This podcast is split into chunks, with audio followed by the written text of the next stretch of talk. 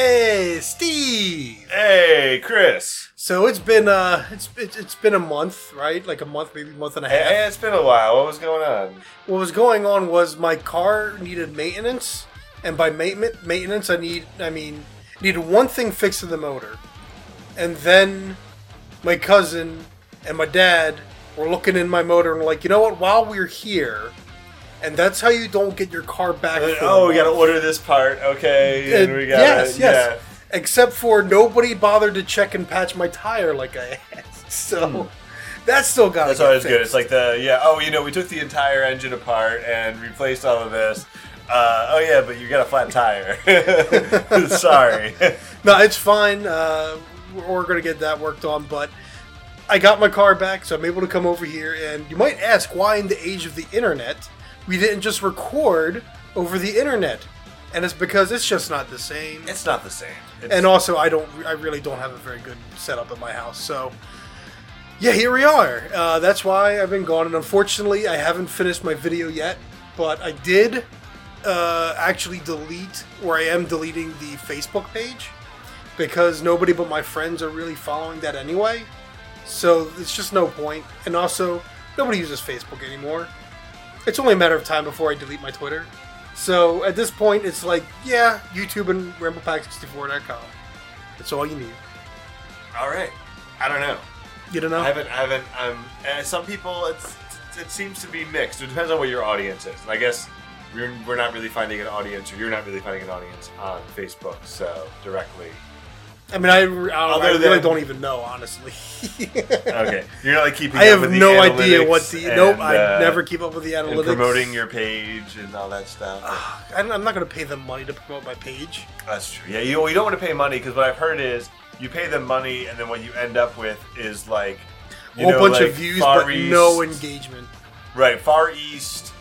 Uh, you know, what do they call the farms? Like click farmers who are just Oh, Gonna- yeah. they're the ones who are going to then like your page, and then you're gonna have all of these, and it's gonna totally mess up with your audience and all that other stuff. And you'll post stuff, and then all of your click farm people will like it, and then none of your actual audience will see it because it's not like the algorithm Yeah, yeah, saying yeah. like okay the all these- algorithm screwed up. Yeah, yeah, yeah, yeah. all yeah. these people in you know Malaysia like this post, and so we're not going to show it to people in the United States or something Yeah. like that. Yeah. But um, today, however, we're gonna, we're not going to talk about any more of that because we're going to talk about this was your first Nintendo Direct as a current Nintendo system owner. It was. So tell me, Steve, as the title of this episode is going to be, Tell me, Steve. what did you think of the February Nintendo Direct? Okay, so so Nintendo Direct is sort of like the opposite of E3. It's like anti E3. E3 is like we're gonna take a week and we're gonna tell you like three or four things that you really cared about. Nintendo Direct is like we're gonna take a half hour and tell you ten things that you care about. I'm pretty sure there's more than 10 we're looking at that. Well, there's more than And that's a cultivated list. This and- is true. Yeah, this is there's even And what's surprising is the amount of stuff that is left in this document is a lot more than what was cut out of it. This is true. Yeah, and well, uh, some of the things obviously aren't like you know we've got uh, Chocobo Mystery Dungeon on here. We're not gonna talk much got about that, I don't think. We're not gonna talk about, but like you got like five seconds of Chocobo. Okay, Yeah. it's a thing that exists. They Okay, released a full on. trailer, but Yeah, but in the actual direct. Uh, but yeah, no, it's it's like it's really great presentation, um, great use of time. My kids watched it with me. I watched it a second time with my kids, and they're basically like, "Oh, can we get that? Can we get that? We have to get that." um, probably though, and it's at the top of the list. So probably the thing they were most excited about was Super Mario Maker 2. Really the most excited about. I would say that was what they were the most excited about. Other than when I showed them the next direct and they saw the new Pokemon game coming out. Okay, which we will discuss that a That's little that's a little bit later. But yeah, Super Mario Maker 2 got a lot of good reactions. And I'm not surprised because a lot of people came away with that. Unfortunately, that is technically my ideal game, and I would have loved it as a kid when I was trying to make my own video games in Mario Paint by naturally just pretending it was running on a program. Uh, ins- instead of it actually running on a program. But for some reason, now as an adult, it's like I don't have the patience for this. I, I, I like none of this stuff's really all that interesting or good. It's like I'd have to good- take my whole Saturday. Like, I, I, I think it can't. depends on how good the interface is, and I think I see it also as being something in my environment where you know multiple children who are old and who are skilled enough to get it, and adults who are basically just children also can you know sit around and somebody can make a level and then somebody can play the level and then they get to make a level and somebody else can play it and that kind of thing it, it, it got me a little bit excited because i like it when you have things that are more than just playing a game where you get to be creative the interaction. and- And in your house, that's gonna that's gonna. I'm probably gonna come over for more podcasts, and your kids are going to say, "Mr. Chris, Mr. Chris, play our level." Right. Yeah, that would be cool. Um, it's gonna it's gonna depend on how good the interface is too, because we've messed with Little Big Planet before, and everything that gets built in Little Big Planet always ends up just being one big disaster. But there's a lot of—it's got a weird physics engine, uh, partially because Well, it's a realistic physics engine. Right, and it's also because it's not it's not it's like 2.5D where you have multiple le- levels to move in and out. Mm. So there'd always be a lot of trouble like, "Oh, I wanted to jump on this thing, but I built it in the back row." And it's sort of being strictly 2D is a plus for Mario Maker in that Well, too. having some, yeah, that's the thing. Having some experience with the original, because I did get the original and I played it a little bit, but it was my roommate that ended up loving it, and uh, he got my copy of the original on Wii U, and with that, because you have to be able to do any kind of generation of 2D Mario, it does make mean like you you are limited to side scroller. Yeah. So that and Mario has a very specific set of physics designed to have a certain feel. It's going to feel like a Mario game. Whereas again, Little Big Planet is we're having a realistic physics engine dropped in and things are going to behave realistically and now you got to figure and tweak that out until it uh makes until it works. And with Mario, it's a lot more predictable because everything's Yeah, designed to run by a much more specific, not realistic rule set. Yeah, I just I think it's they, they got me with for some reason, even though I never had a Super Nintendo, I only played my friends. Super Mario World evokes a little bit of extra nostalgia for me. Yes, eh, I would say the There's something thing for me. specific about Super Mario World. I don't know what it is. It was sort of a like a pinnacle, a, the 2D pinnacle sort of. Um, A lot of people favor Mario Brothers 3 and insist that's the best one, but for me, I really liked the and for, it's a it's a lot of the exploration. Mario Brothers 3 is very much speed run friendly. yeah. Mario World wants you to explore more. You can speed run it, but it's not like getting the warp whistle and all this other stuff in Mario Brothers 3. It is not like there there I don't think there's anything in the first world of Mario World that allows you to skip anything. yeah. You have to find specific exits starting with the second world in order to get to warps and then you can speed on through. But otherwise, I feel like Mario World is favorable to people like because again like I, i'm the, the the metroid fan that likes to find everything in a metroid game. Right. Yeah. I, I take my time. I don't try and speed run through it. I don't try and beat it in less than two hours. Um so for me mario world is like it's got that element to it. It's the zelda element you know? Um Uh, yeah. Anyway, but so so starting off with that though, hit it, and then giving you some of the, the Super Mario 3D Land, 3D World, 3d world yes. Yeah, stuff with the uh, the cats and all that was cool too. Uh, but yeah, I'm, I'm I'm looking forward to that. and i'm curious to see how that looks in mario world graphics mario brothers 3 graphics to see how they do that Right. Yeah, that, that'll be that'll be fun.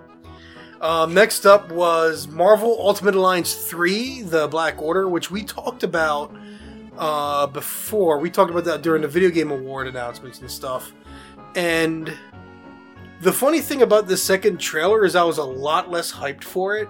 And I think it's because I could tell with this one, it is really the same thing that happened with Marvel vs. Capcom Infinite. It's Marvel coming in and being like, get rid of everything else you used to advertise. Here's the movies that are big. Right. Emphasize these characters now. and therefore it does feel more like a movie tie-in or commercial.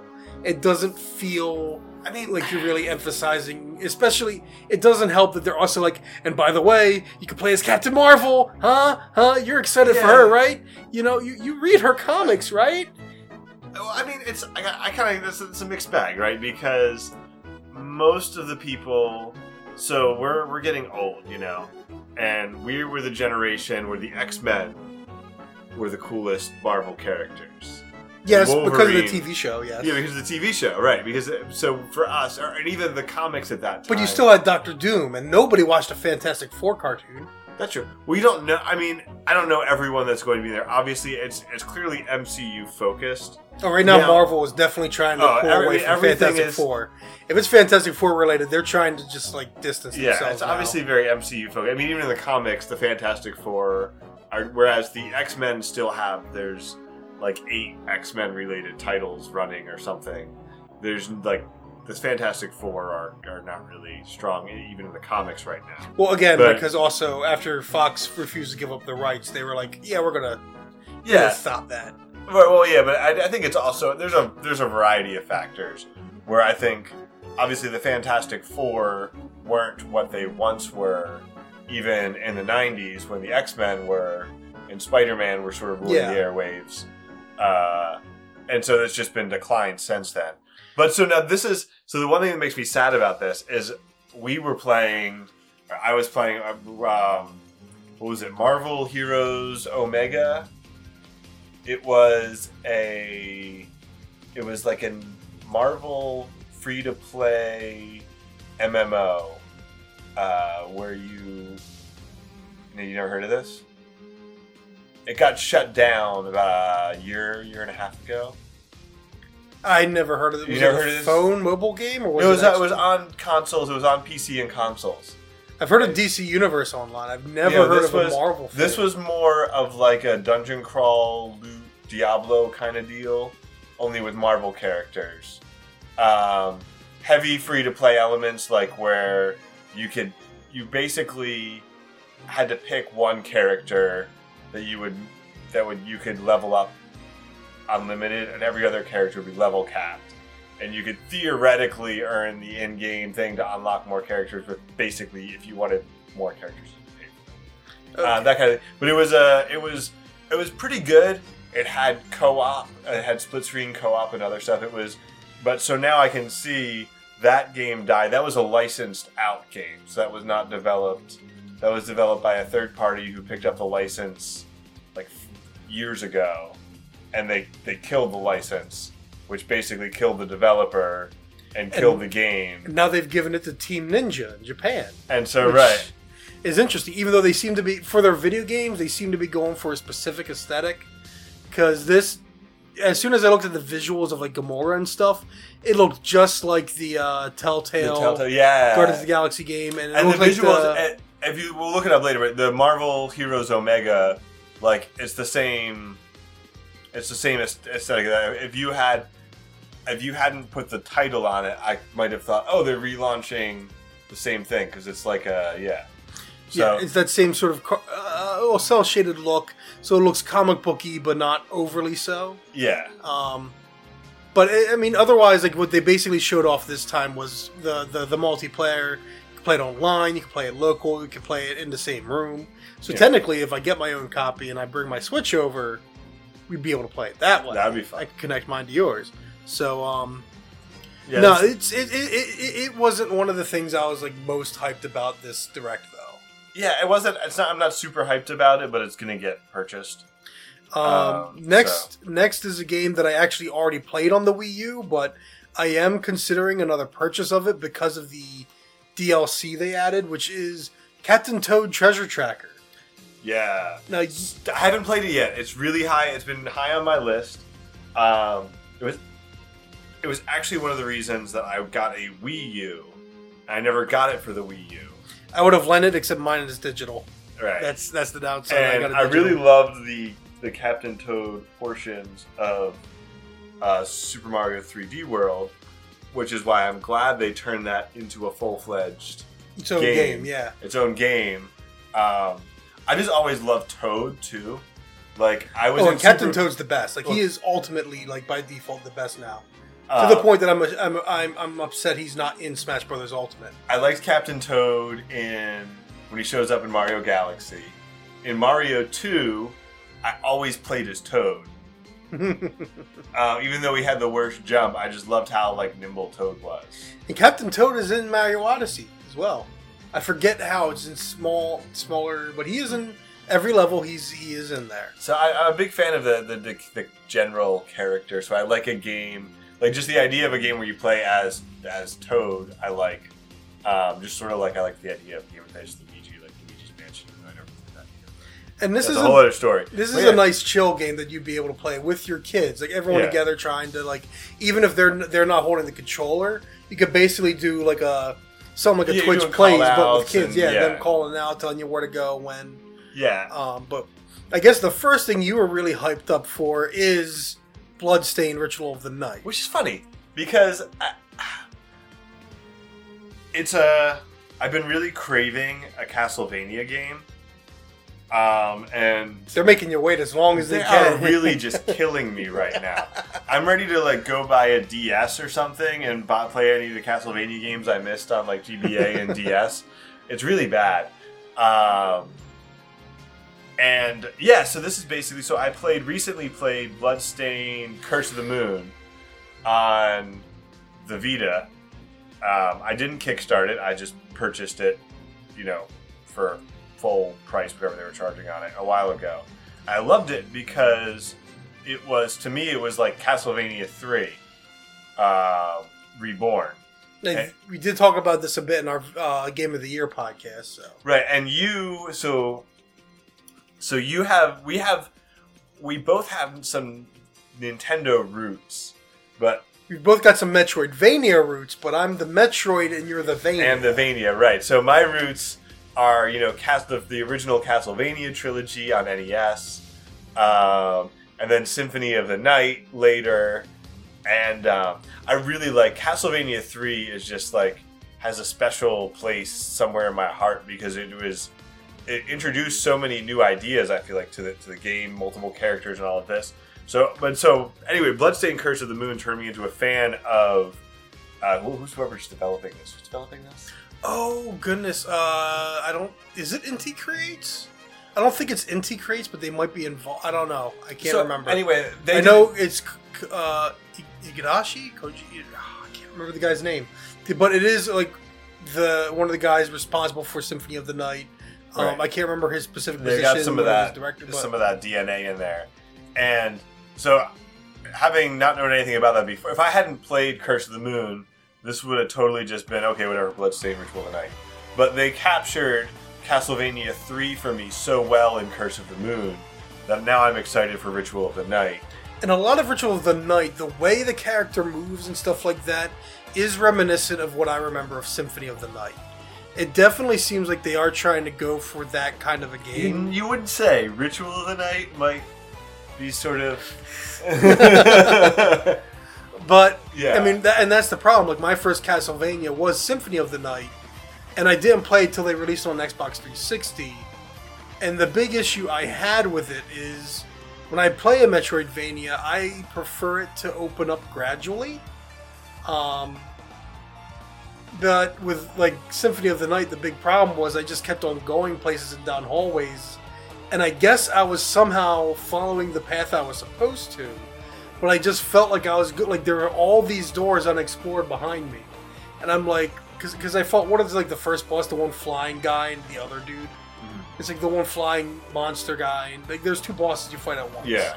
And I beat them, and I kept going a little bit. And I'm like, I have no like I I have no sense of direction. Oh, I yeah. have no idea where I'm going. I'm just like filling out the I map. felt like I felt like at that, that was a game for me where the at first right it seems like you have no idea where you're going. Then you start finding all the, the loot bags, and you start finding oh this connects here. I went here and I hit a dead end, and now I loop back, and now I'm here again. And now I can get through because I got the you know the thing. I actually I, I really love that the castle. And then did you ever beat it or no? Uh, I think I kind of saw the ending. I know. You- you I know get the the tricks. ups- I know the tricks. You get the upside down. I never got very far in it myself, but I Oh, watched a friend play it one day. and Yes, I know about the The upside down two hundred percent actually upside down castle, and Yeah. I know what the real ending is. I know the the, the trick to it. Yeah, yeah. Um, I, I, I- I know all that stuff, but it's like watching like that's why I'm like I'm looking at like I kickstarted Ritual of the Night. I was like I want to support this kind of game being made, and I watch the gameplay and I look at it and it's like aspects of it look cool, but other aspects I'm not sure. I'll have to get my hands on it, but it could be that this is the one. This is the one that does it for me. This is the one that I'm uh, that I get it. I'm really looking forward to it, uh, though. So I, I really need some more Castlevania in my life. So next up is Dragon Quest XI: Echoes of Elusive Age for Switch, and you've been pl- you, you've you've beaten it technically on the PS4. Yeah, so I've gotten the main ending, and yes, so I've beaten it. And there's there's secrets and other things beyond the main ending. I've I've tried to, I've, I've tried to. I mean, I've kind of spoiled certain aspects of it, but not really spoiled. I mean, Dragon Quest. So Dragon Quest Eleven is, it's fun. I really enjoyed it. It's one big long tunnel of JRPG cliches and tropes, basically. Every character, everything is.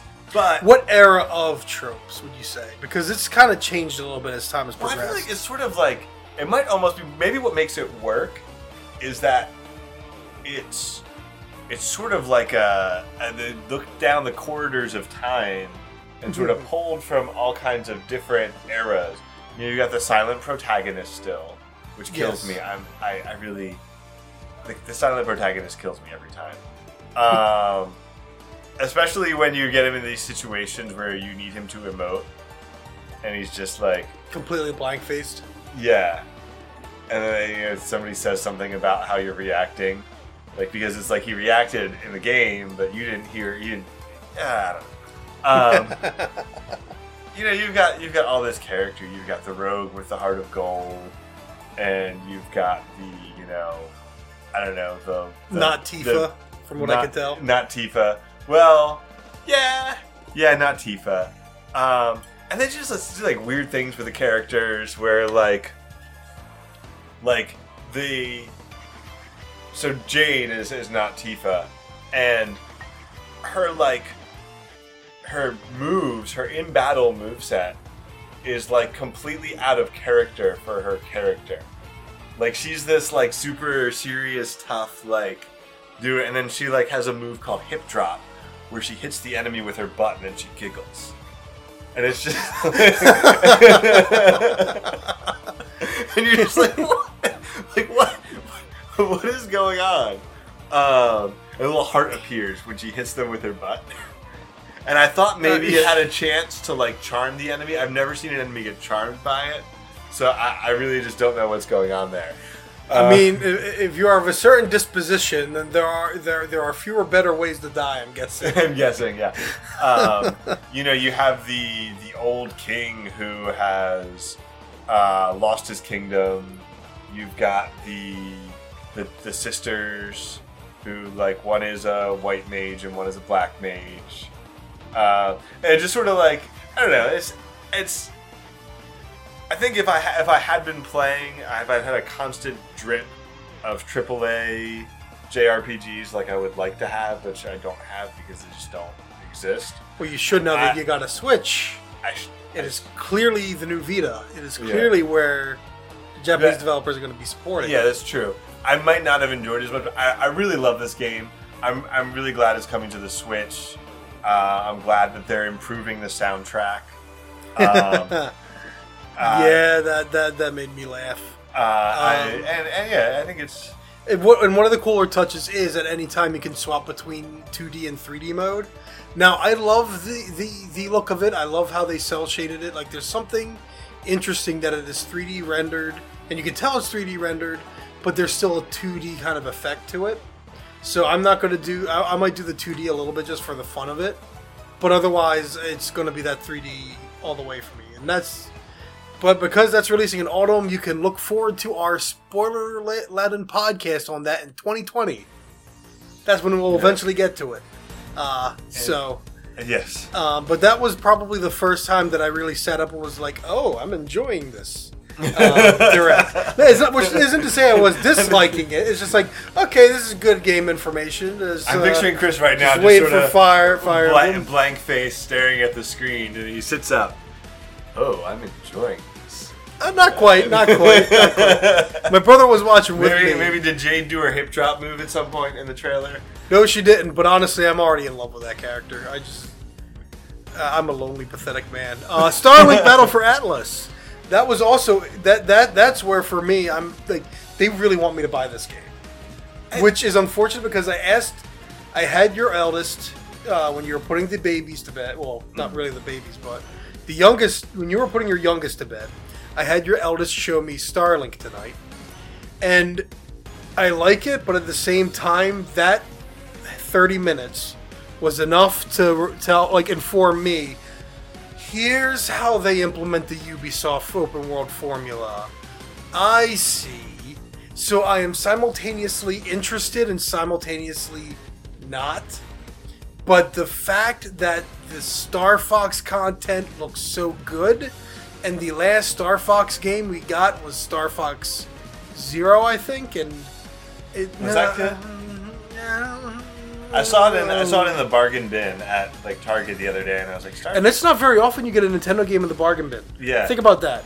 Okay, I am thinking about. I mean, that. it's I, I I can bring my my copy of it over one day, but suffice to say, Star Fox Zero has its issues, and it's all because they desperately wanted to prove that that gamepad had a purpose other than as inventory screen for Zelda.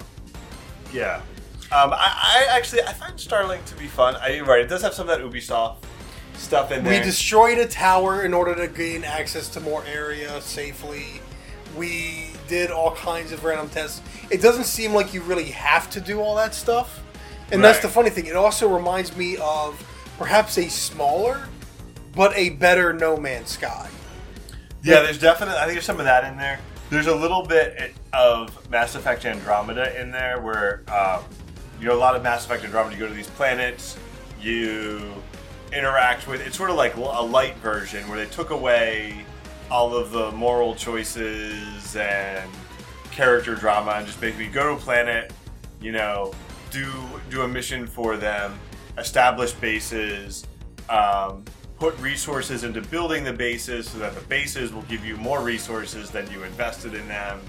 Collect the resources to upgrade your ships and or you know or your character essentially, and then go do that again on five different planets.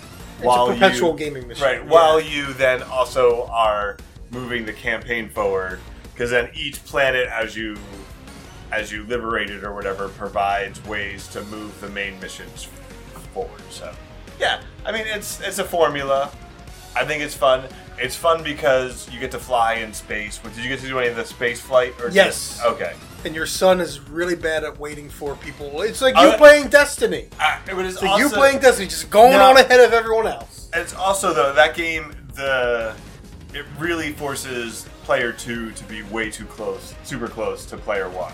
And I can see that Especially in being an issue. It's especially in probably, space. It's probably because there's only so much the Switch can uh, render. Render, yeah, I'm guessing it's a I render mean, issue. if, if, if we're honest, and the fact is, like, again, what this little tiny tablet of a machine can handle is amazing, but it's still a tiny little tablet of a machine.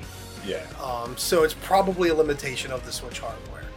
Um, but I'm still, I still, I, I, I, I think the- you should get it. and again, because the Star Fox DLC has racing, I'm hoping all these rumors of Star Fox Grand Prix is tied to this Starlink game, uh, the Starlink DLC, and that it's not what uh, Rare is actually working on.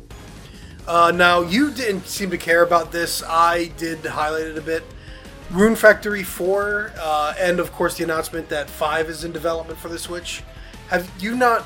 I, I don't think they've ever been That for is- a non Nintendo handheld. So, but that whole, see, that whole genre is something that I've just sort of missed entirely. My entire Harvest life. Moon.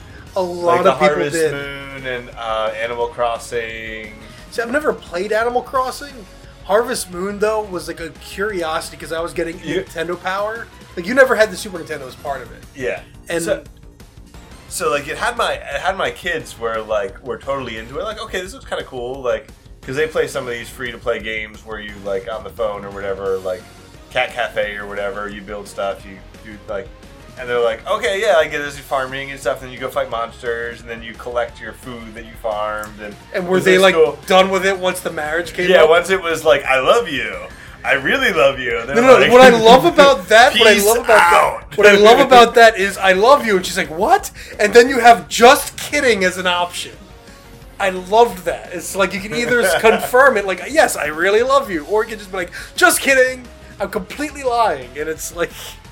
But no, yeah, the Harvest Moon always had that relation. You don't have to do it. Well, you don't have to do it, but it just it's sort of like that. That was the point in the trailer, and then there's like showing the wedding, and it's like they, they just totally lost my kids. Or like, Are you teaching Okay. your sons toxic masculinity? I am teaching them toxic masculinity apparently because I am incredibly toxic, as you know from listening to this podcast.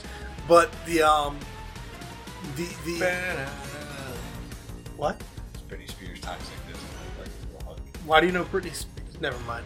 Um, but no, the uh, Rune Factory 4, I'm curious about it because I played, I think it was the first Rune Factory on the DS. And it, it is interesting. It's you play, it's like you- you're doing Harvest Moon, but you're also going and killing stuff. So it's it's interesting. It's an interesting combination. I'm curious to see because evidently Rune Factory 4 was supposed to be really good. So I'm curious to see how that goes. See, that's what the only thing I think that's, that's kind of turning me off to is is it feels like a a sort of like a relaxing time killer sort of game. I'm gonna go. I'm gonna fight some monsters. I'm gonna plant some crops. I'm gonna harvest some crops. I'm gonna fight some monsters. I'm gonna plant some crops.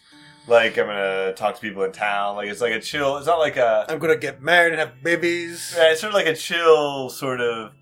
We're like, and I feel like I have, I have now a, a too much. Yes, yes, you play Destiny. I mean, yes, I have too much on my plate, and I picked up the division, and so now I've sort of like I feel like I need to to play through that, and that's sort of scratching some itches right now that that I had. So yeah, I'm just like so basically, no, no, no Rune Factory for you. probably not. Division even has like some building elements, which I kind of liked. Hey, hey, hey, hey! Nintendo Direct, Nintendo, Direct, Nintendo Direct. point. I'm point. Division's not coming to Nintendo. All right, All so so now something that we can get really excited about. That I, this is where I really sat up, like noticeably, because Oninaki. I'm really enjoying this. Oninaki by Tokyo RPG Factory, the guys who did I Am Setsuna and Lost Sphear, which we did have our I Am Setsuna spoiler cast. You can go back and listen to that. Uh, maybe I'll remember to link it in the show notes. But Oninaki is by those guys, but it's a different game engine. Uh, well, not ga- different game engine. It looks like it's the same game engine, different game design. So Right. they're not just like taking a interesting but broken design and then trying to fix it by breaking it further. It's a full new design. Why are you? I was trying to figure out what the game that what, what it sort of vaguely reminded me of. What was the people who made Bastion? What was their next game after that? Oh, um, It was like an action transistor. transistor. It's sort of vaguely the, the combat made me think just a tiny bit of transistor because it's like you have like a spirit attached to you or something, and then that seems to like because in transistor you like had you would like I'm trying to remember maybe not you didn't have a spirit but it was like a, it was all technology but I felt like you chose anyway it, it looked a little bit like that to me which was good I like transistor Um, and something that did come after that though was let me think. Let me see.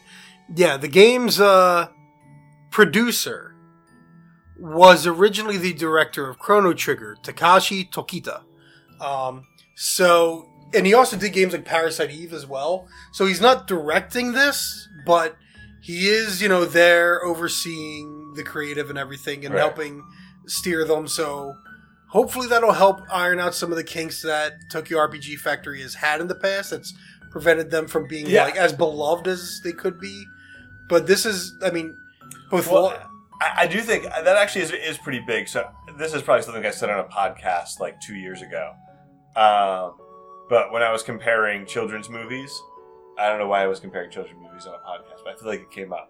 Anyway, so I made the point about how I think the the difference between the sort of like the like A list children's animation and like the B list children's animation, it's not the talent, it's not the technology they're using to animate, it's not the writing or anything else. It's the it's the top level people who are saying like who are making the call say if you've ever seen the movie The Secret Life of like of Pets. no. Okay, so if you, it's, which I would consider more like B B plus list type animation is there's like a scene where it totally breaks you out of the movie for a minute, and they go to a sausage factory, and this like the sausages sing, um, like a Grease, like it sounds like a song from Grease or something, and it's just like like so somebody had this idea and it wasn't a good idea and what they needed was a producer to say cut that. Like no um, and i think so that's where i i, I can see somebody like uh, having having a, a producer on there to say that's that's where you get that i think the difference lies between i think tokyo rpg factory rpg rpg factory has the talent they have the ideas they just need somebody in there to mold them a little bit to take it from sort of a B a B list. Like this was a good game, I really enjoyed it, I loved it, but I can't say it's without flaw, and and elevate that to a real sort of A list RPG, action RPG in this case. So I'm Yeah. excited about that. Yeah. Yeah, so that's going to be this summer. Summer's going to start getting packed. Actually, that's the tragedy of this list. Is I started realizing how full my summer was going to be. Um, but next was Yoshi's Crafted World, which I did download and play the demo of. Um, I've never been able to really get into the other Yoshi games. Like I've tried some of them. I even tried the original Yoshi's Island for the Super Nintendo, and something about the way it feels, the way it plays, like it's it's and maybe it's because I want to I want to play it like a Mario game, and that's not what it is. But that's where the Yoshi's Crafted World, Crafted World demo worked for me because it's clearly not a Mario game. It's got familiar elements of like Paper Mario to it, Hmm. but not quite. And it's just chill. It's relaxing, and for me, it was all about find the stuff in the level, and it's like, oh, well, I can do that, and I like that. I like doing that. That engages me. So it is a nice enough game, and if March weren't already packed enough, I would consider getting it. But alas, I shall not be. Yeah, we'll see. I need to. Um, I might. I might pick up. Um, I can find it. I think up. Uh, was it Yoshi's Woolly World for the Wii U? I uh, have you already forgotten that uh, somebody's birthday is Saturday, and somebody was already planning on it. Oh, oh, you yeah, It was sort of like hinted. It was like, hmm, do you guys have what Yoshi's Woolly Let's World? just say tomorrow, Mm. after my haircut, uh, which is a month Mm. overdue, I plan hair on. uh, great, man. Just go out a little long. No, uh, I plan on stopping by you. the GameStop tomorrow. Okay. Let's just say that. Ah, stopping by the GameStop. Uh, But anyway, anyway, yeah, I'm, I'm interested. I like I said, yeah, I'm not I'm not totally ready yet. So now, next up is something that I- it's- finally it's still more information. I, I'm not there yet. Fire Emblem Three Houses. You've never played a Fire Emblem game before, so. I'm not surprised. And meanwhile, for me, like there's all kinds of stuff I'm excited. I watched the trailer multiple times and started to pick up some stuff. Uh, the first thing that, like, my first question watching the trailer was, "Is this the Sacred Stone setting?" So, if anyone played on the Game Boy Advance, the setup of the different governments reminded me heavily of the setup in Sacred Stones. Don't think be it's- Sacred Stones. I Don't you know. think it's the same. Yeah, of course you don't care. Uh, maybe we got some Fire Emblem listeners. Who knows? Um, but no, what, what more more more humorous is Fates. One of the downsides of Fates was that it went super anime in its characters, to the point that like y- you had to choose between the two sides, but each side had different versions of similar stereotypes. The older brother with a bad attitude, the regal, honorable older brother, the innocent younger sister, and in the one case, the creepily doting older sister. And if you're noticing some patterns, it's because the otaku in Japan have some really interesting tastes. I'll I'll, I'll say. And sisters. butlers, maids, all kinds of the anime tropes all over Fire Emblem Fates. And it really, overall, that game wasn't as well enjoyed as other entries of Fire Emblem. But this is going more for the school setting. But it's doing it in a way that I don't mind because, firstly, you're not a student yourself, you're a professor.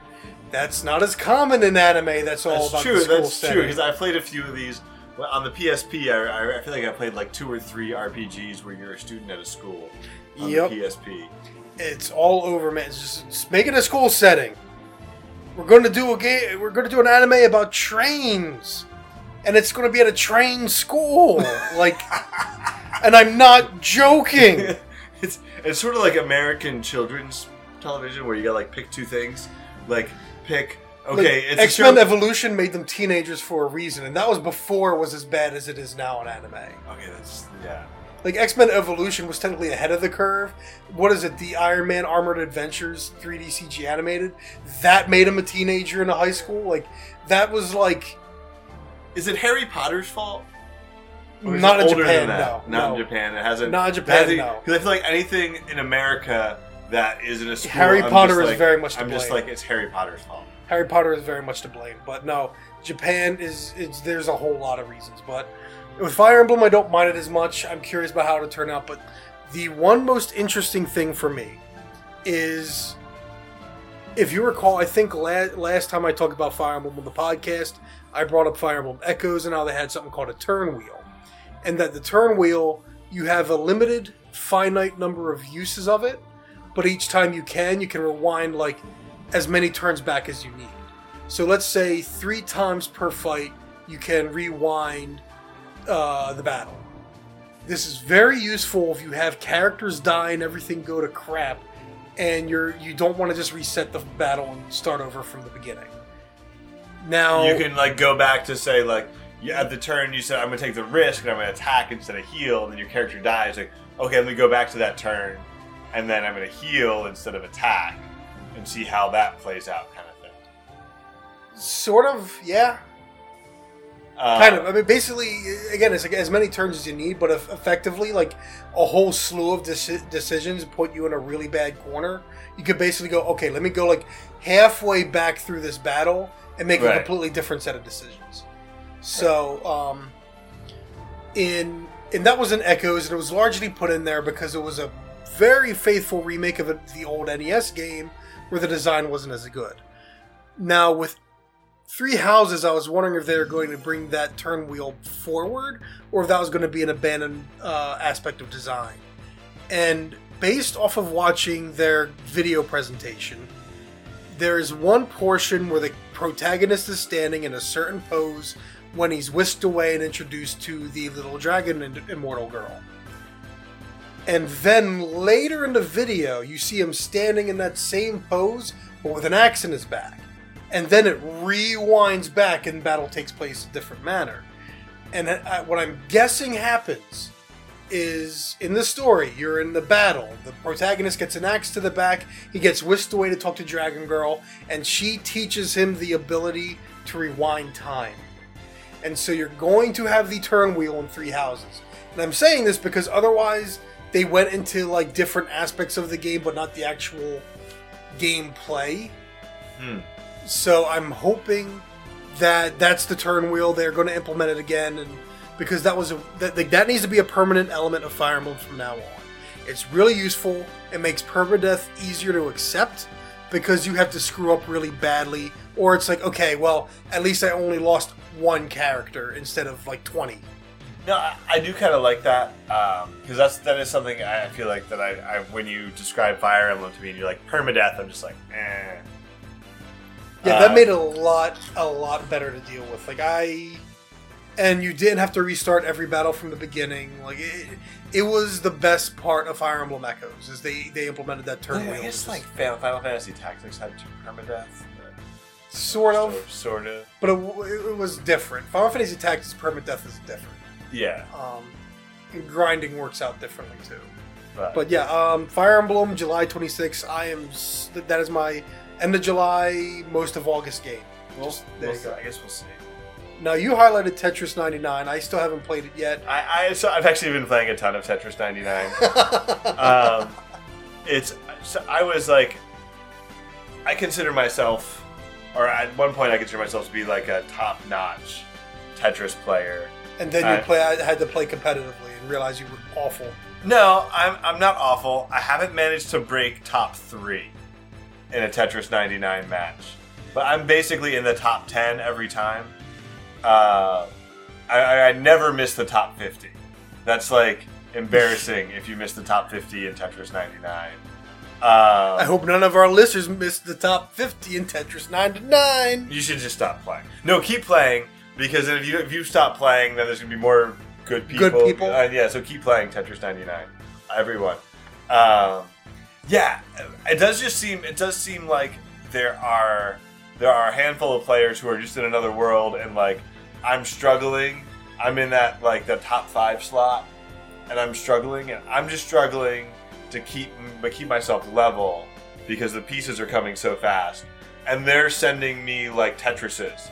And I'm like, how did you just get a Tetris when these pieces are moving so fast this late in the game?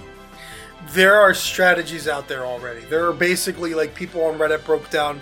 Here's the optimal way to play Tetris 99, and it's like me. It's like I just want to go on and play some Tetris a bit, and it's Yeah. free. Like that was the nice thing. It's like for free today if you have the Nintendo Online subscription. Yeah, and that, I mean, I would just kind of like to to do some Tetris. Like there were a couple, and then there's no explanation either.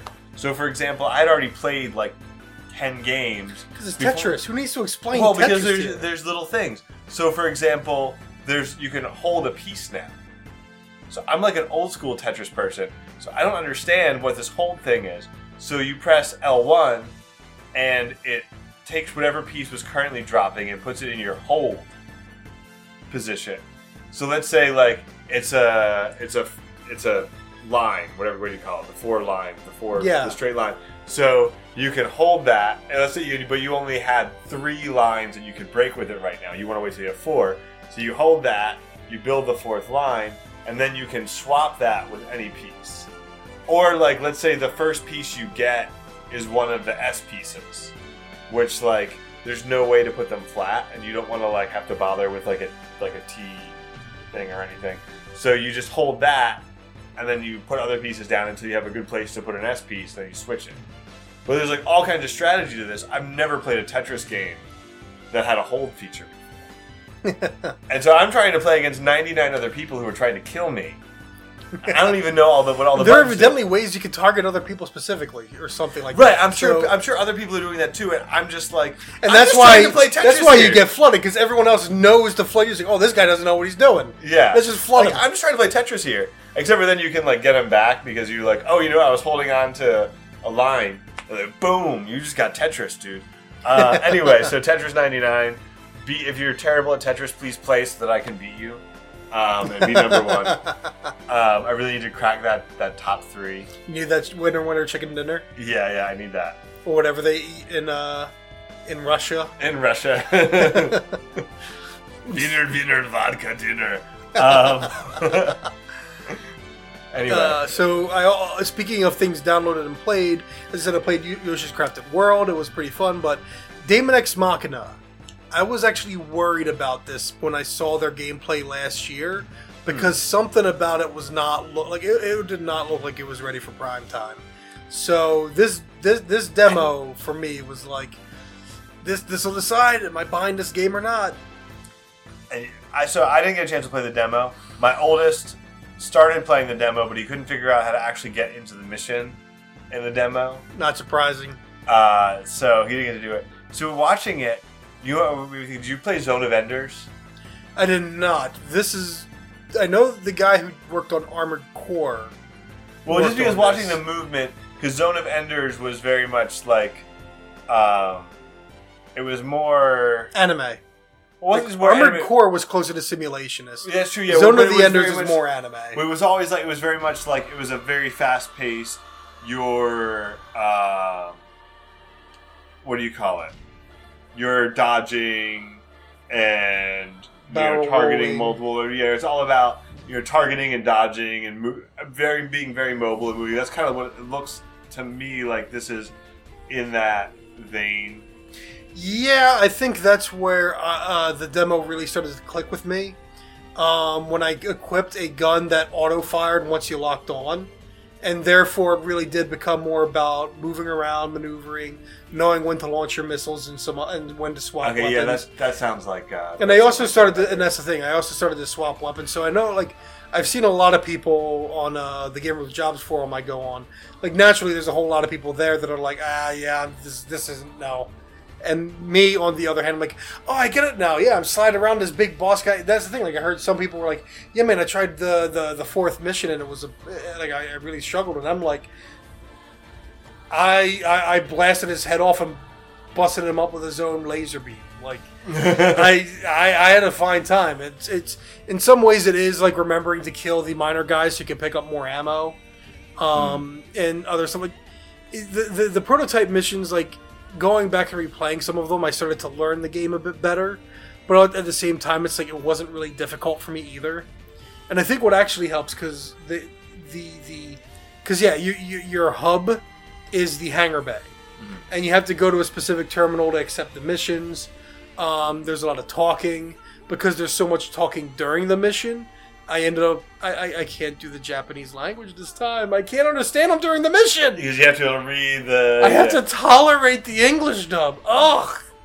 So, um, instead, so so there's also, however, a chamber, like uh, well, not a chamber, but it's like a hallway where you can modify your character based on their like, which can change them outside the arsenal they call it. Which I've never. I guess there's going to be reasons in the main cam- campaign to wander outside your arsenal, or you can just improve your piloting ability and improve the mech's stats. So there, there's all kinds of stuff in that uh, in that demo, and because it's a mech game, it's lots of exposition, and then you're like, wait, what am I doing? Right. but when- what- like- the target. As, oh no, I was supposed to defend that target. No. Oh.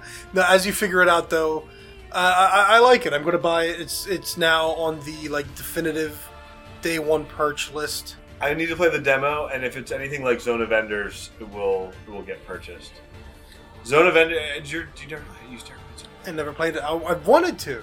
And I know they had some kind of a re-release. There's a remaster out. Yeah. Is that on PS4? Yes. I might have to pick it up at some point. Yeah, that's a, it's a really good. There's two games.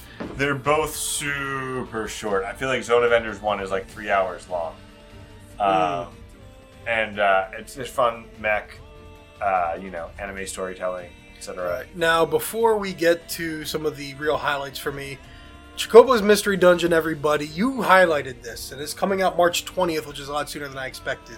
It's a it's a Final Fantasy game. But it's a Mystery Dungeon game. Yeah, I don't care. It's Final Fantasy. It's got chocobos in it. It's Final Fantasy. I'll I- be skipping this one, but I mean, I'll, I'll I'll I'll you can play it in front of your kids, so you get that advantage. I um I like I played like I actually played a fair amount of the like Final Fantasy Dissidia game on my phone. That gives you uh, like some A lot of people do like that for reasons. for reasons. But it gives you some. I'm just gonna. It says Final Fantasy on it. I've downloaded all of the, or not all of most of the Final Fantasy phone game. Final Fantasy All the Bravest. I beat that. It was I- I- it was terrible. I tried playing a little bit of it, didn't play play it for long. It was terrible. I beat it. I don't care.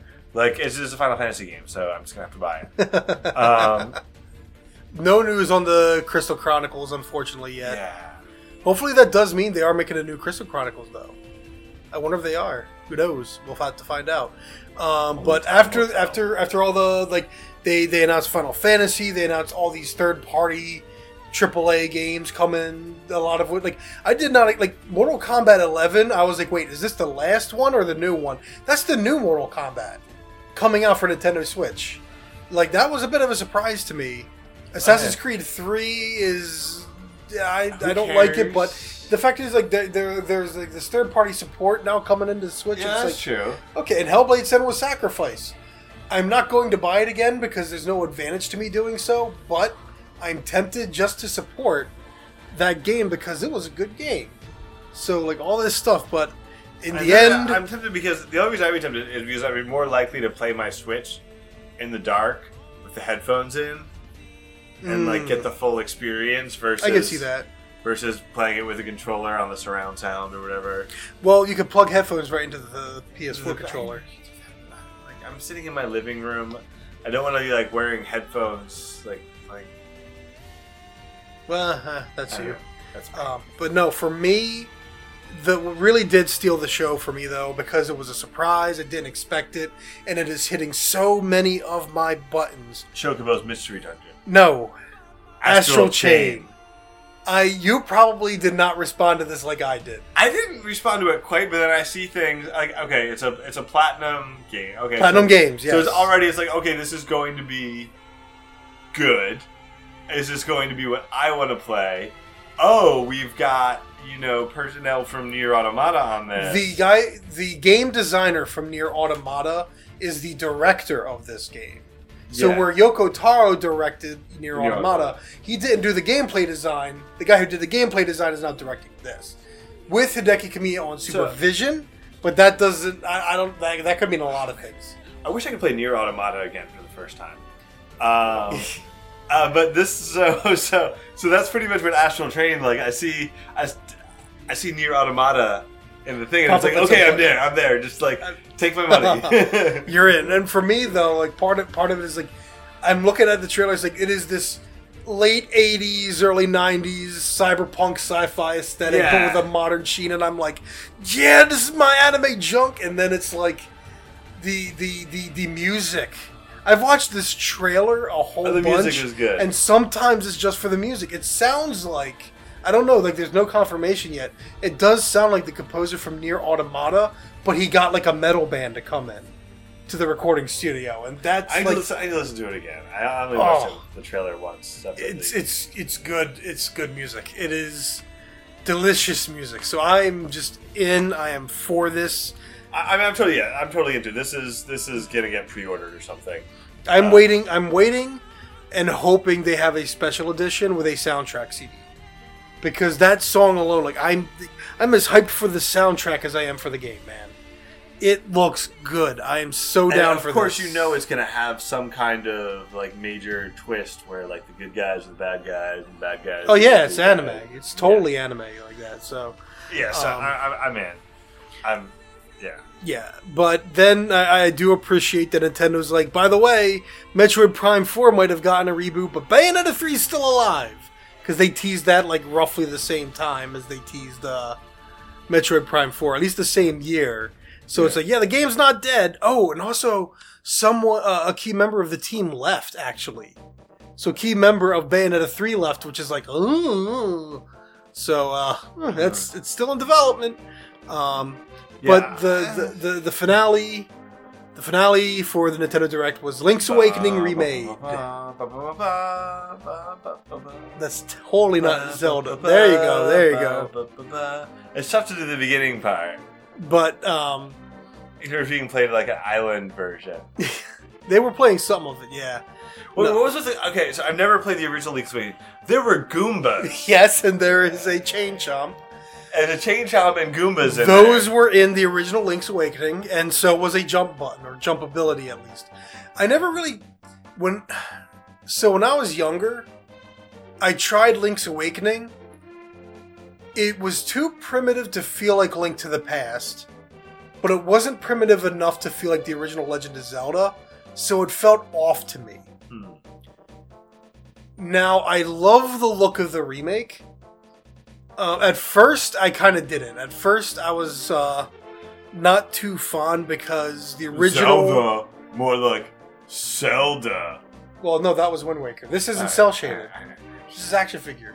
No, it's more that um, A Link Between Worlds had a very interesting trick to give you the same sort of like it looked similar. It was 3D graphics, but it looked similar to the Super Nintendo Link to the Past, where if you look at Link to the Past, the overhead camera you should be seeing more of Link's head than his full body.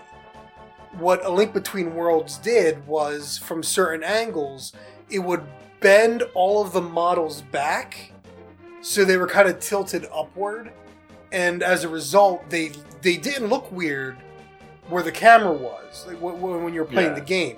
It looked closer to what the Super Nintendo did, but when you look at it from the side or when you when it cha- um, you could tell in certain angles when it changed perspective. But basically, there was a visual trick going on, and they didn't. They're not doing that with Link's Awakening. Link's Awakening, the models are rendered as they normally would be, and the camera's at an angle, so it doesn't have that same effect. But now that I've gotten over that initial negative reaction, I've looked at the trailer a few more times, and they just look like action figures walking around, and I love it. Well, not even yeah. action figures; they're just little toys. Yeah. Like little wooden toys walking around. It's like, you know, I love it. It's I, I, I really, actually, really, I like the the aesthetic and the art of it. So it's cozy. It's lovely, and it's like I'm glad to have another 2D traditional Zelda game. Even though we've got Breath of the Wild trying to change all what we know. I really do need to play Breath of the Wild. Apparently, Oh, it is a good one. It is a good one. Um, that's another story. But Link's Awakening looks looks good for sure. so um, that was the Nintendo Direct, and then last week was no, no, yesterday. Was it yesterday? Cripes, yeah, it was yesterday. Because yesterday was Pokemon Day. Granted, this podcast is going up on a Saturday, so it was a few days ago. But no, it was the 27th on, on Pokemon Day. on Pokemon Day, which is the celebration, the anniversary of the original Japanese release of Pokemon Red and Green. Blue. It was a blue in America. Was it green in Japan? It was green in Japan. It was Venusaur on the cover. I have no idea why they changed it in America, but they did. I guess they decided they, they thought Blastoise because he has guns on his back in his shell. They're Yeah, the- like, there's no way a plant reptile is going to sell in America. Let's put the one with guns on its back. I, I wonder if that's also just like a cultural thing where I just feel like red and blue are more complementary Maybe than red and green. like red versus blue. It might be. It might be. Um, At the same time, I mean, they always made Kirby look angry on the cover of Nintendo's true. Yeah, there's, there's lots of things. I think they finally stopped doing that, but I don't remember. I, I don't know for sure. But yeah, every Anyways. every American Kirby cover. But yes, so the Pokemon, Original, so- Japanese release of Pokemon on the original Game Boy. was red and green and anniversary of that day, and so they had, and I didn't expect it. I was expecting like majority like the new Pokemon Mystery Dungeon, and then like a 10 second teaser for Pokemon Generation Eight. Instead, nope, it was seven minutes of Pokemon Generation Eight. Half of that was that being actual new footage, and then half of it being just people talking. About the new footage. So it's taking place in not the UK, The UK. Yeah, not the UK. yeah, pseudo UK, and I realized they can never make one of these games in a pseudo Australia because every Pokemon will be a po- uh, poison type, and the game will have to be rated M because everything will kill you and steal your baby. Basically, yeah. Uh, So like uh, we will never we will never get Pokemon Down Under. And we've already got Kangaskhan, so. We do well. That know, that that's Mongolian, man. Well, he's got the pouch like a kangaroo. I get It's a what you're saying. kangaroo. It's a You're kang- saying, but it's Mongolian name. So It's a kangaroo with like a yeah. Who knows? That's that's actually really racist. I don't know, man. Uh, uh, it's, so so I mean yeah. I, I I don't know what to think. The starters are cute. They may look kind of like the Powerpuff Girls. I've seen that. I've seen that. Um, I mean, the, the correct answer is uh, uh, Sobble. The correct answer for starter is Sobble. Sobble. Uh, maybe. The water type. Evidently, for some reason, what is it, Grookey, the monkey? Is Mhm. it Grookey or something? It's everyone is- on the internet has decided it's got a gun,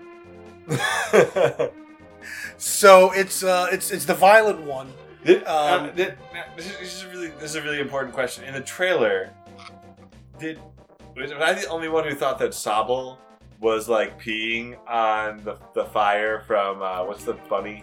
You would take it that way, but no, no, you're not. What was the bunny's name again? that was the first thing I Score, thought. too. Scorbunny. Score bunny, yeah. Scorbunny, yeah. Scorbunny, Sobble, and Grocky. Grocky. Gronky, Grookey, Gronky. There you go. He's a Patriots ape. That would be funny if he evolved into like Gronk. Oh my gosh. Um, No, I think he's like Grookey Gronk. I don't know, but I mean, what is, there's not really too much to say. It's a new Pokemon game. Apparently, it's going to have random encounters, which I think is dumb. Uh, I was surprised. But you know what I noticed though in that clip? The character was sneaking through the long grass. they weren't just walking through; they were kind of sneaking through.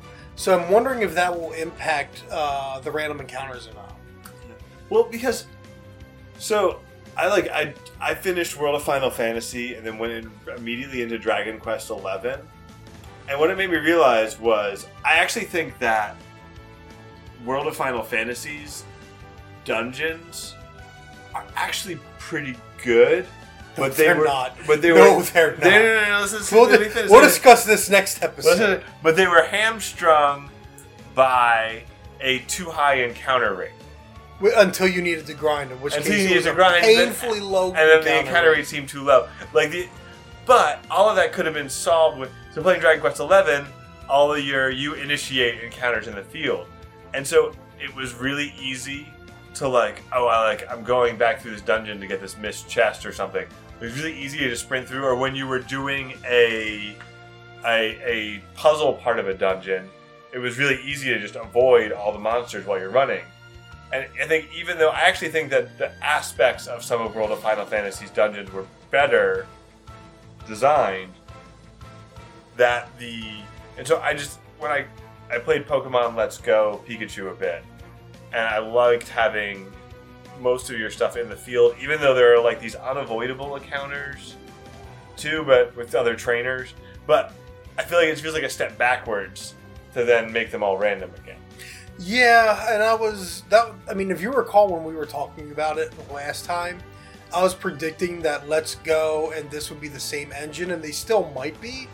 But the visual style looks a lot more like an evolution of the 3DS Pokemon Yeah, I know that doesn't look like the the well, like the characters look more grown up, and yeah, they're they're cel shaded and everything, whereas Pokemon Let's Go wasn't. And um, you, yeah, you got the, the the random encounters again. So that's I'm curious about that. I want to see how the combat really plays out, and because when I I think when I watched your wife playing Let's Go, I think it was the the trainer battles did look like they were sped up. It didn't seem like it was a whole lot of um, reading text, clicking the A button to make the text whiz by, or what is it that? Like it didn't it seem still like it does that. You know, whenever okay, you know, Pikachu uses Zippy Zap, uh, whatever, uh, Squirtle is defeated. Okay, trainer, what's your face, user, it's super effective. Whatever, Squirtle is defeated. Trainer, what's your face, is going. Does it to, include damage, poison, like someone?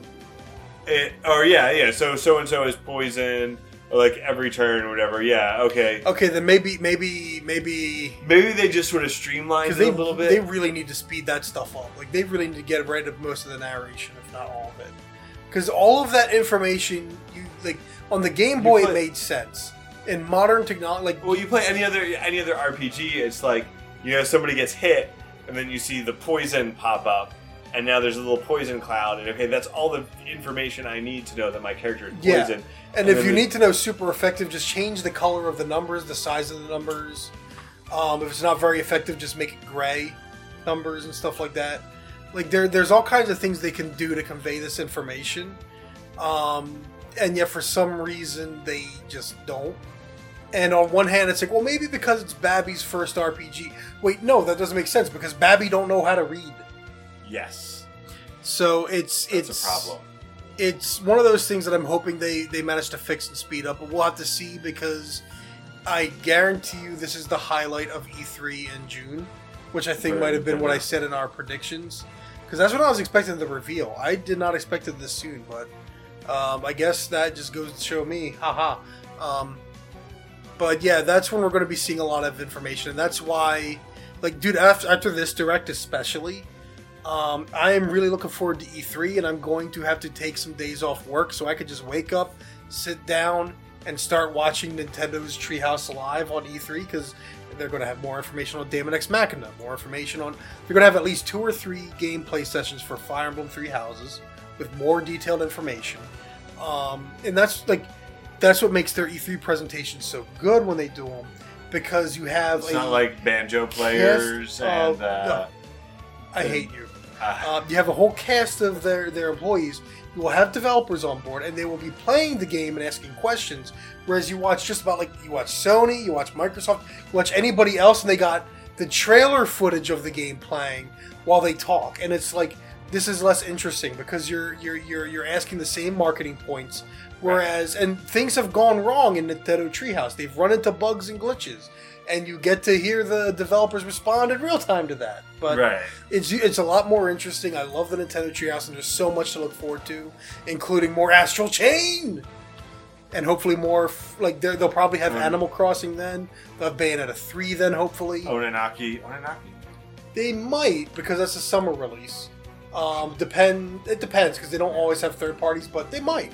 They might. Um, that's also available for PlayStation 4 later this year. Oh, is it? So it's not an exclusive. Um, they might have more Dragon Quest Eleven, but I mean, I can watch someone play the PS4 version of that. Yeah, that's Unless not, it's not like they too will- much. Again, knowing about. them, knowing them, when they they will have a session dedicated to showcasing and highlighting the 2D version of Dragon Quest Eleven. That's how they roll. That This is, a prediction cool right is, now. Yeah. So uh, we've this has gone long enough. I was thinking maybe we'd do another double recording uh, tonight, but no, No. no, it's too late. Um, Not gonna do it. But hopefully you guys enjoy. You know, again, like send uh, ramblepack64 at gmail.com. Uh, send a comment or something, or at tweet me at C Cesarano. Let me know because yeah, no one was really commenting on the Facebook anyway, except like one friend of mine, and that was only once in a while. But yeah, just if there's anything you liked about the um, Nintendo Direct, or I should really get the Disqus commenting section working on my website. Probably. Um, so yeah, just whatever. Uh, let me know somehow. Um, you can find me at ramblepack64.com. That has links to the everything, including how to find more of these episodes.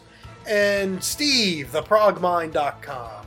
yes, the. I, I had my review for Dream Theater up uh, last week, so uh, It's supposed to be good. yeah, it was good. It was all right. It was. I didn't. I didn't love it. I didn't hate it. I know a lot of people basically say it's, it's closer to their old sound. Yeah, it's closer to their old sound, but it also is sort of like Less inspired as a result. Yeah, it's sort of like well, there's aspects of it where now we're just getting my, my real quick mini review here. There's aspects of it where they just like some of the songs just feel like they haven't found anything convincing to sing about anymore. Where what?